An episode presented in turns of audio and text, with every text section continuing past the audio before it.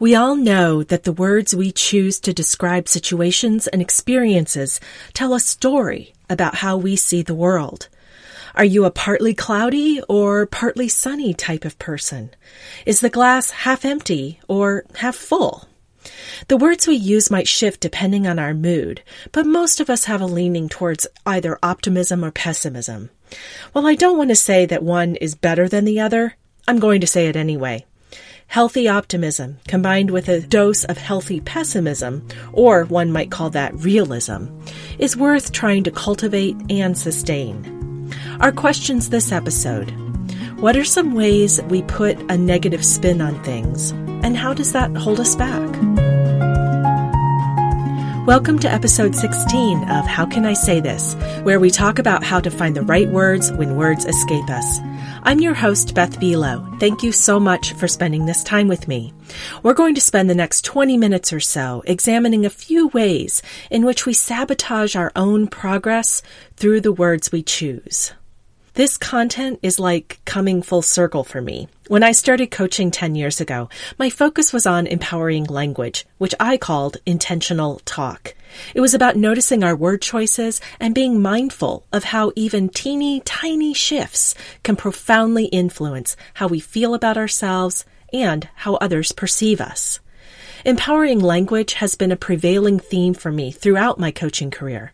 And with How Can I Say This, there are lots of opportunities to keep that theme alive and evolving. In this episode, we're going to focus on two language habits that send out signals that we might not be aware of, but can have incredibly powerful effects on our relationships to others and to ourselves. Let's start out with actually something that is one of my pet peeves the constant refrain of busyness that has become a mantra for many leaders, entrepreneurs, and really anyone who wakes up in the morning and has stuff to do. So please don't take this the wrong way, but I don't care how busy you are. I'm busy, you're busy, we are all busy, busy, busy. So why do we always feel it's necessary to broadcast our busyness to the world? Let me back up for a moment. Over the past few years, I've noticed that many of us, and that includes me, have a conditioned response to the question, How are you? or How's your day going? That response is often, I'm so busy, or a variation of that sentiment. I'm swamped. I'm overwhelmed. I have too much to do. And even, I'm really tired. Of course, because I'm so busy. Not long ago, I had an email exchange with the assistant of an admittedly very busy entrepreneur.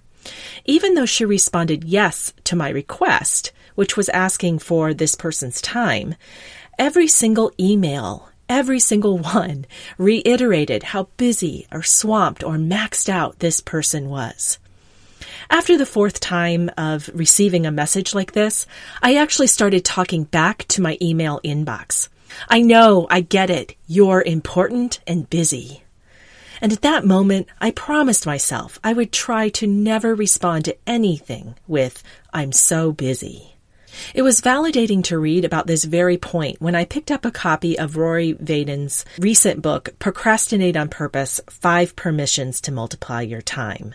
And I'll be honest, anything that gives me permission to procrastinate is my kind of book. One of the first messages that he shares is that people who are multipliers, and those are high achievers who focus on results, not urgency, never talk about how busy they are. Then Rory implores us to stop talking about it too. Thank you, Rory. Almost no one I know is immune from the conditioned I'm so busy response. I've done it, my husband does it, my friends and colleagues do it. And when I opened up by saying I don't care, that wasn't meant to be rude. It's that your busyness isn't what I care about when it comes to you. I want to know what you're excited about, challenged by, or curious about. I want to be able to be supportive, and without specifics, that's hard to do. When we say, I'm so busy, we're sending a range of possible messages. One is that I'm so important. Look at how busy I am. Another is, I can't manage my time. Another twist on it is that we might be giving ourselves an out so that when we need to wiggle out of something later, we can always say, I mentioned how busy I was.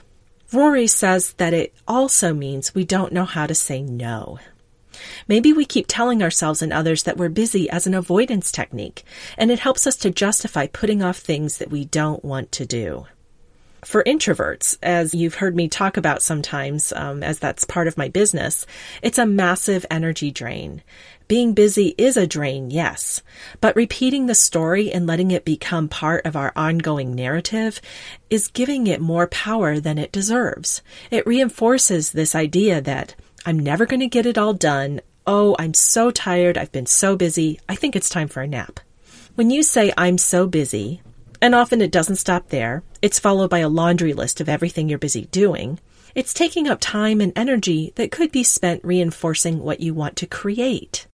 If you're an entrepreneur or a leader, it's even more important. You owe it not only to yourself, but to your customers, your clients, your colleagues, and friends to cultivate a mindset that reflects your ability to manage yourself, your time, and your priorities. Even if you don't feel in control, it's good to practice looking and sounding like you're in control. If we swear off talking about how busy we are, we make space to share things that energize us and the person that we're talking to. Instead of broadcasting an I'm so busy message, consider these alternatives. When someone asks you, How are you doing? or How's your day going? You can say, I'm doing well. Lots of great things are happening. I'm especially excited about. Or, I'm good. I've been working on some really interesting projects lately. Things are great. I'm grateful for the different clients I'm working with right now.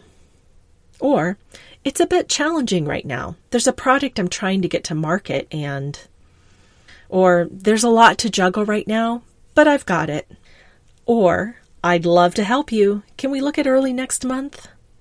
Another way of saying you're busy without saying I'm busy is the next time I have available to talk is in two weeks. Does that work for you?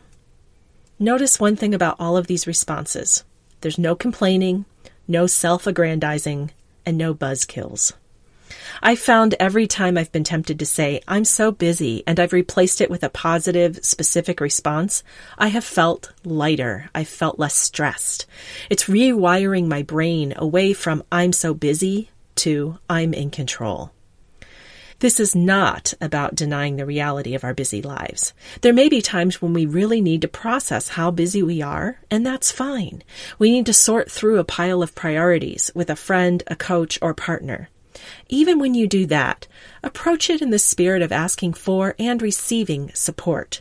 Frame it in such a way that it invites problem solving, not just venting. Here are a few ways that you can make that shift. First, accept that being busy, in other words, having more to do than there are hours in the day for, is a fact of life for everyone. If you're not asleep, you're mentally or physically busy. Second, ask yourself and be honest. What's behind your response of, I'm so busy? Is it venting? Is it a habit? Is it an expression of self importance or an avoidance technique? It's also useful to consider what kind of response you hope to get from the listener. Are you looking for sympathy, help, admiration, enabling, or just commiseration? Third, and this is really simple, vow to stop saying, I'm so busy. And four, if you do say it, and you will, catch yourself. You can backtrack and say, wait, what I meant to say was, or something to that effect. And five, practice alternative responses that reflect progress that you've made or areas in which you want support. If that isn't appropriate or doesn't feel natural yet, you can simply respond with, I'm doing well. How are you? There's no need to elaborate. The main point is to say almost anything other than, I'm so busy. And finally, number six, when someone says, I'm so busy to you, you can ask her, Well, how can I support you? This introduces the idea of choice into the mix without sounding sanctimonious or making assumptions about what the other person needs or wants.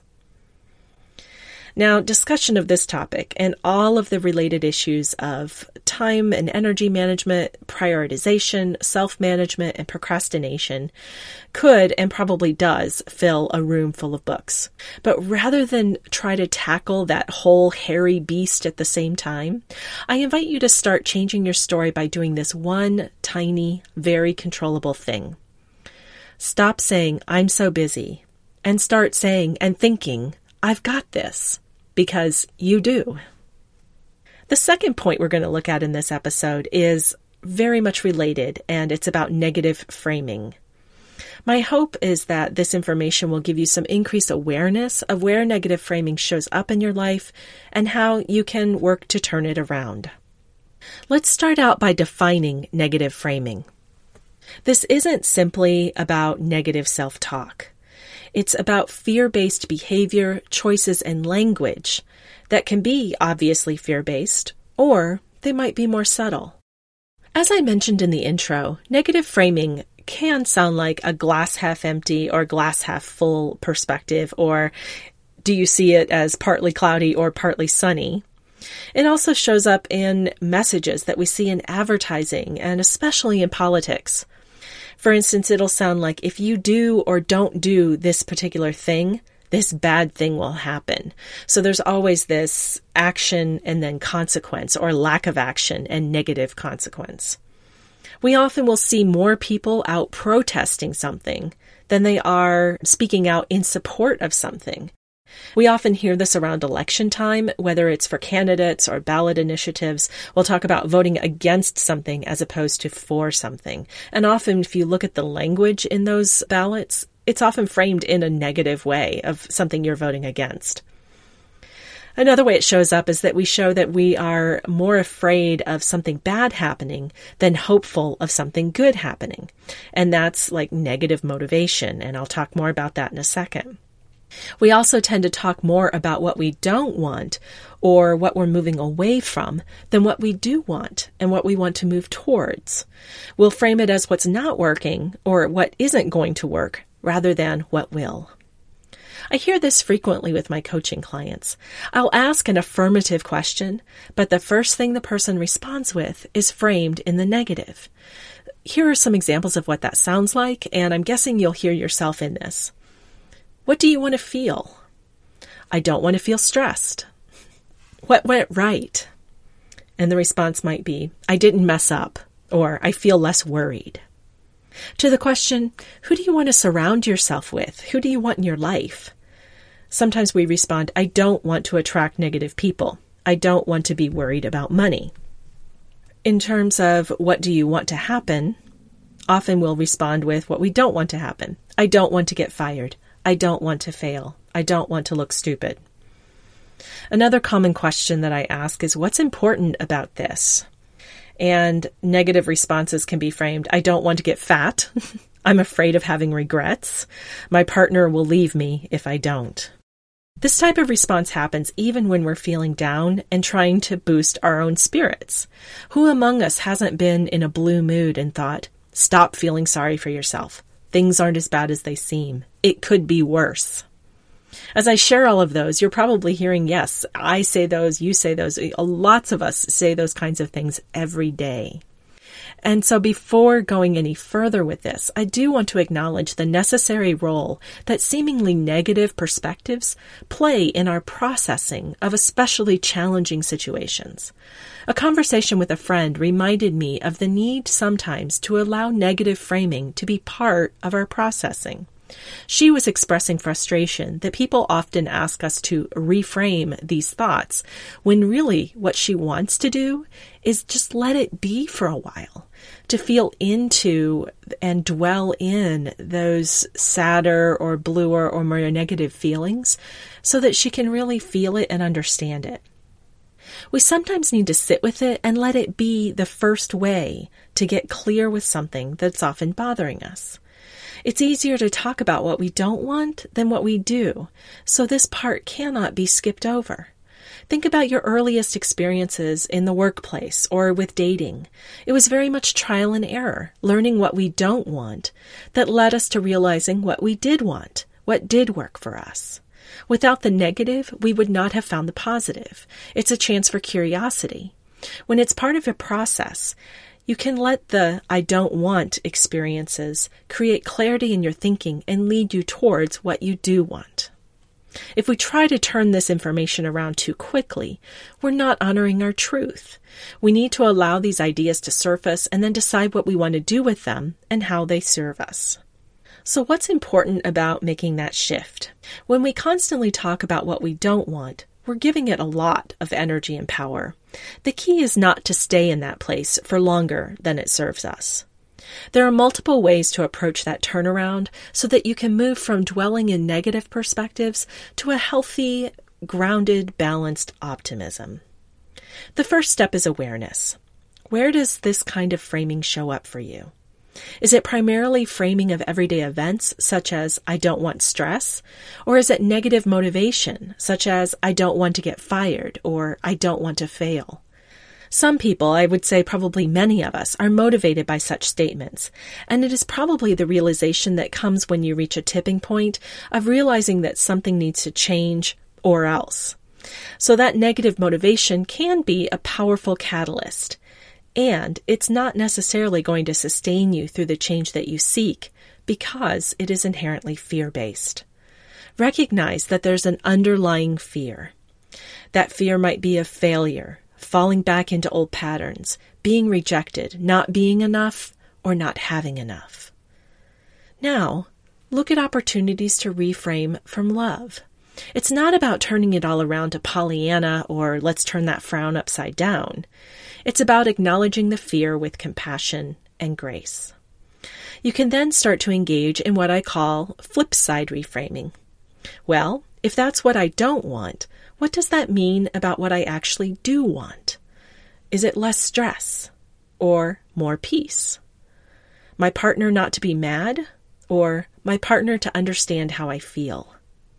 No negative people or is it to attract positive people? Another way of looking at it is intentional reframing. If you find yourself using negative motivation to create action, look at the root of your intention. Are you dieting so as not to get fat? Well, another way to flip that and be intentional is to say, I'm going to eat better to feel healthy.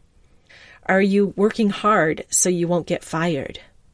Instead, it could be that you're working hard to share your skills to the best of your ability saving up your money so that you don't go broke. Save your money to feel empowered and prepared. You ask yourself, how do I want to feel? Use those values and emotions to support how you motivate yourself. Shift your perspective to one of invitation and appreciation. What do you want to invite into your life? What do you want to move towards? What do you want more of that you already have? Spend time in gratitude for what you have and what is to come. And that could be, of course, something that you want.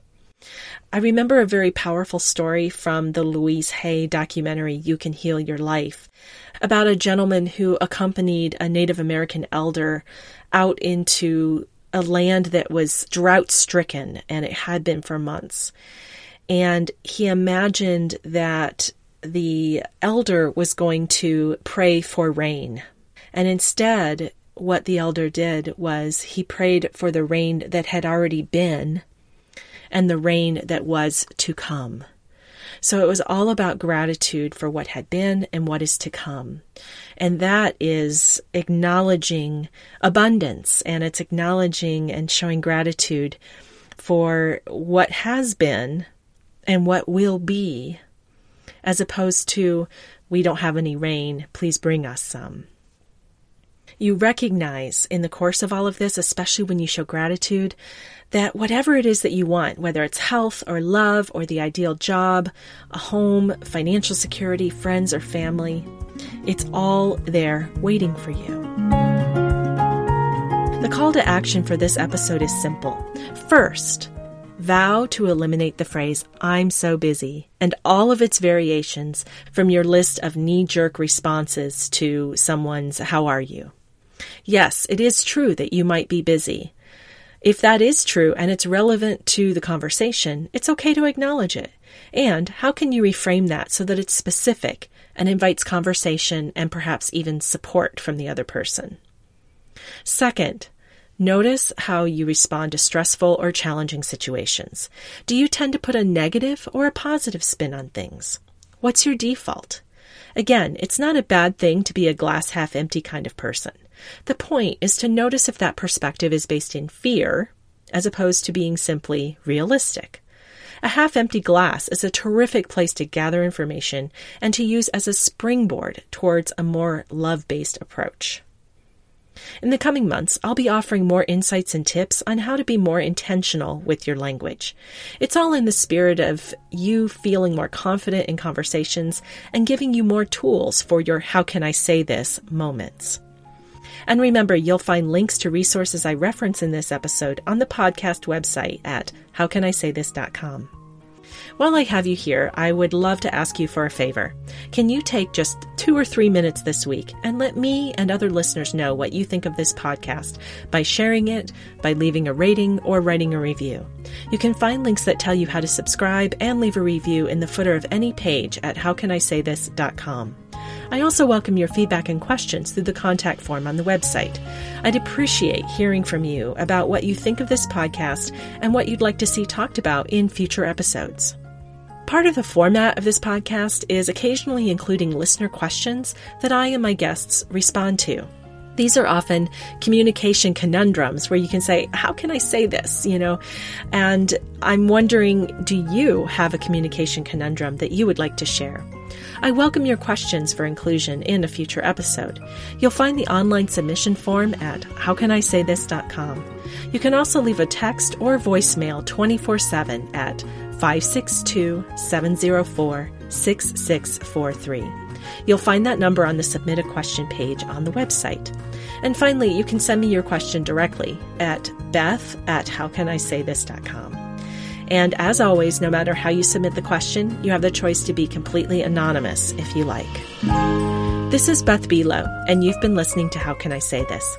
Our podcast producer is Paul Messing, and our theme music is by Brett Anderson.